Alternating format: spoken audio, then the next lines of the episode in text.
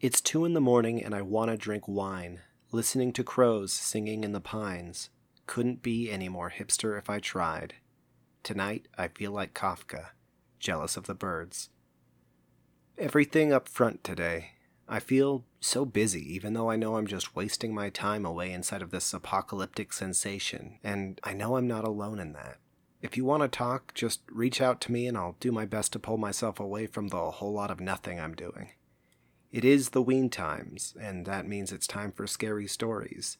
I'm going to do a different theme for each week. Without giving too much away, I'm going to jump in and not stop until I'm done. No outro though, so thanks for coming. Now, pull up a chair, wrap yourself in a blanket, blow on the warm contents of your mug, and enjoy. When I was 13 years old, my family moved from Portland, Oregon, down to the rural land of southern Utah where I presently reside. We moved for a wide variety of reasons, but the most prominent of them was the proximity of family. In fact, our first year here, we lived with my grandparents in their house up in the mountains, some 30 minutes outside of town proper. It was a big house that they had built themselves with family in mind. You see, my dad is the second youngest of six siblings, and each sibling has a minimum of two kids. There were summers where everyone would pile into the house as comfortably as we could and spent the long days together as an extremely large family. But this wasn't summer. The house was now home to my immediate family living downstairs, as my grandparents lived above. Seven people may seem like a lot for one house, but like I said, the place was big, and the single digit residents made the place feel lonely and secluded. Now, the basement of this house has a dozen stories of strange occurrences, and I'll get a few of them in this week, and probably more over the years to come. To help flush them all out, I'm going to do my best to describe the layout succinctly. When you first descend the stairs, you step immediately into a large play area that extends forward with enough space for a few ping pong tables to fit comfortably. To the left, and wrapping against the stairs, you have the sitting area, undivided from the play area. To your right, you'll see a small nook with three doors and a hallway that hugs the other side of the stairs leading back to the old kitchen. The three rooms in the nook at the time were the rooms that my brother slept in, my parents' room, and the shared bathroom. Down the hall to the old kitchen, you'll find a set of double doors to your right that lead to the workshop. On the left, you'll find the kitchen flanked by two doors. The door on the left was my room, and the door on the right was food storage. The old kitchen itself had a table and chairs, as well as an old stove, fridge, and cabinets full of surplus cookware and cleaning supplies. Let's get to the story at hand. One night, my parents, brothers, and I were settled in on the couch in the sitting area watching a Gilligan's Island marathon. My youngest brother was sick with some stomach bug, and being the weird kid he was, demanded to stay tuned to the black and white television classic. We didn't mind. It was after dinner, but not particularly late, and we had settled in for the long haul. We were maybe two episodes in when it happened. We had all been fixed on the screen when suddenly every one of us turned our heads to look at the nook with three doors. There wasn't a sound to alert us, no reason for us to turn and look, but we all did, and we all saw it. Something drifted slowly from my brother's room across the nook and into the bathroom. We turned back to the TV without making any mention of it, though as soon as the next commercial break hit, my middle brother broke the awkward silence. Did you see that? Yeah, we all saw it. A black shape, like the upper half of a body, complete with head, ribs, and maybe an arm. It looked like a large puff of black smoke, but with hard bone like shapes stuck inside or perhaps a disjointed skeletal mannequin that slowly drifted like a balloon between two open doors.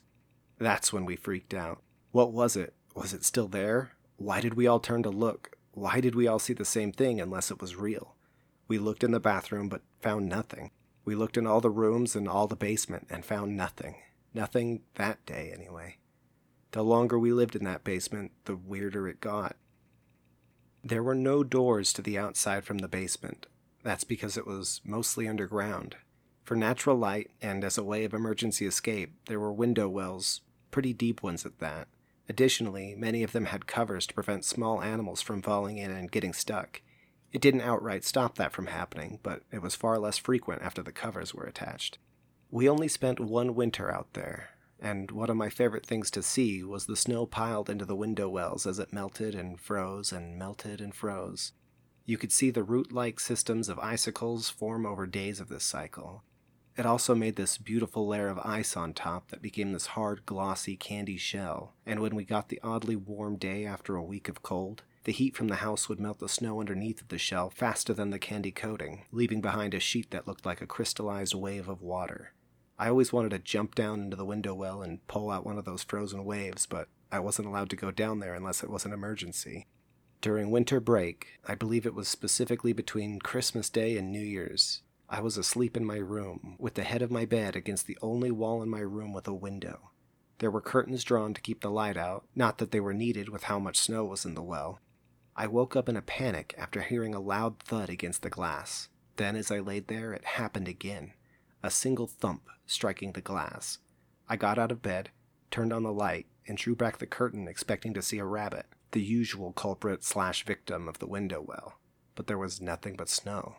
I stared at the window a while, waiting to see if it happened again, but whatever it was that had made the sound was apparently gone. Odd though, the snow was well and pristine. Anything that might have fallen in would have left an impression or a mark. I put the curtains back, turned the light off, and dozed off. An odd encounter I would probably have forgotten about if it didn't happen again the next night. I'm not sure if it was my imagination, but the initial thump that second night seemed louder than before. I didn't bother with the lights this time, I just threw the curtain open. There was enough light from the sky even at 3 a.m. for me to tell there was nothing out there. Thump. I jumped. I saw the window shake, but there was nothing out there. I dashed across the room and flicked on the light. Still nothing. I stayed up all night with the light on, playing my Game Boy, keeping the window in my line of sight just in case. At this point, it hadn't snowed in a few days, and my window well had been slowly emptying. In fact, by the third night of this event, there was only about a foot of snow left, and it was on this third and final night I saw what was causing the sound. I was expecting it. The lights were on, the snow was mostly gone. I was ready. I still jumped when the first thump shook the glass. I had convinced myself that it was being shaken by the house's constant settling as it battled between the warm interior and the freezing exterior. But there was something bugging me about the way the glass had moved the night before, and this thump confirmed it and drained the blood from my face. I felt the cold enter me as my body prepared its flight or fight response. The thud looked like somebody was pounding on the window from the outside, someone I couldn't see. I approached the window. I felt my hair rise into a standing position as fear pumped through my blood. I reached out and put my palm on the window. It was ice cold, and nothing was happening. As I reached away, it had left an obvious outline where the warmth of my hand had steamed the window. I wiped it away, but the handprint remained. Not the condensation from the outline, but the residual dirt and grease from my hand had left a smudge. I wiped it again, but couldn't get it to come off. I realized I couldn't get it off because it was on the other side of the glass. Then I put my hand up against it as well, and it was smaller than my own. I froze. I didn't even draw a breath. For a moment, I was so afraid of a simple handprint that I was locked in place. I know that print wasn't there the night before. I know it wasn't there the moment before I put my hand on the glass. Nothing could have crawled down there without disturbing the thin, glassy shell of remelted ice, especially not a person with a handprint nearly as large as my own. And even though the window never shook again in the same way, the faint remnants of that handprint remain on the window as a calcified watermark even to this day. My last story today takes place just outside of my basement room, in the old kitchen, as kids, when the torrent of cousins would flood the basement, we would set up an old TV on the counter and pull over some of the unused chairs and play the Nintendo 64 away from prying eyes of the parents who might not approve. We'd take turns between passing the controller and keeping watch on the stairs to make sure nobody was heading our way. If someone did head our way, we'd pause the game, turn off the TV, and bail into my room, which was practically a Scrooge McDuck vault of Lego. The youngest cousin capable of keeping lookout was often chosen as our go to, We'll call him T. T was about five or six at the time of this event.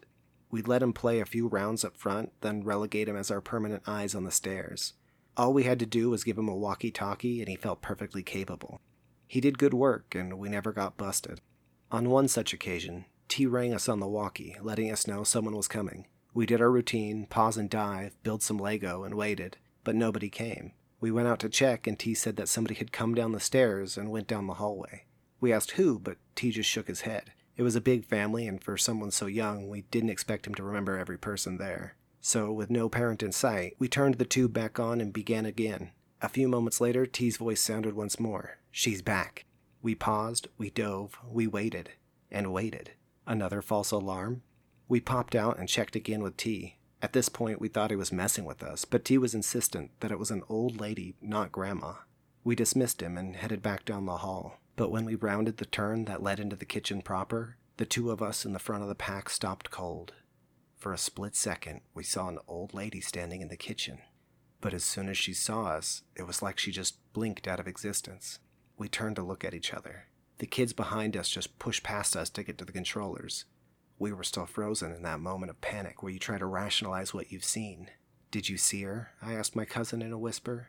Flower print church dress? He whispered back blankly. I nodded. After that, we never got a false alarm again.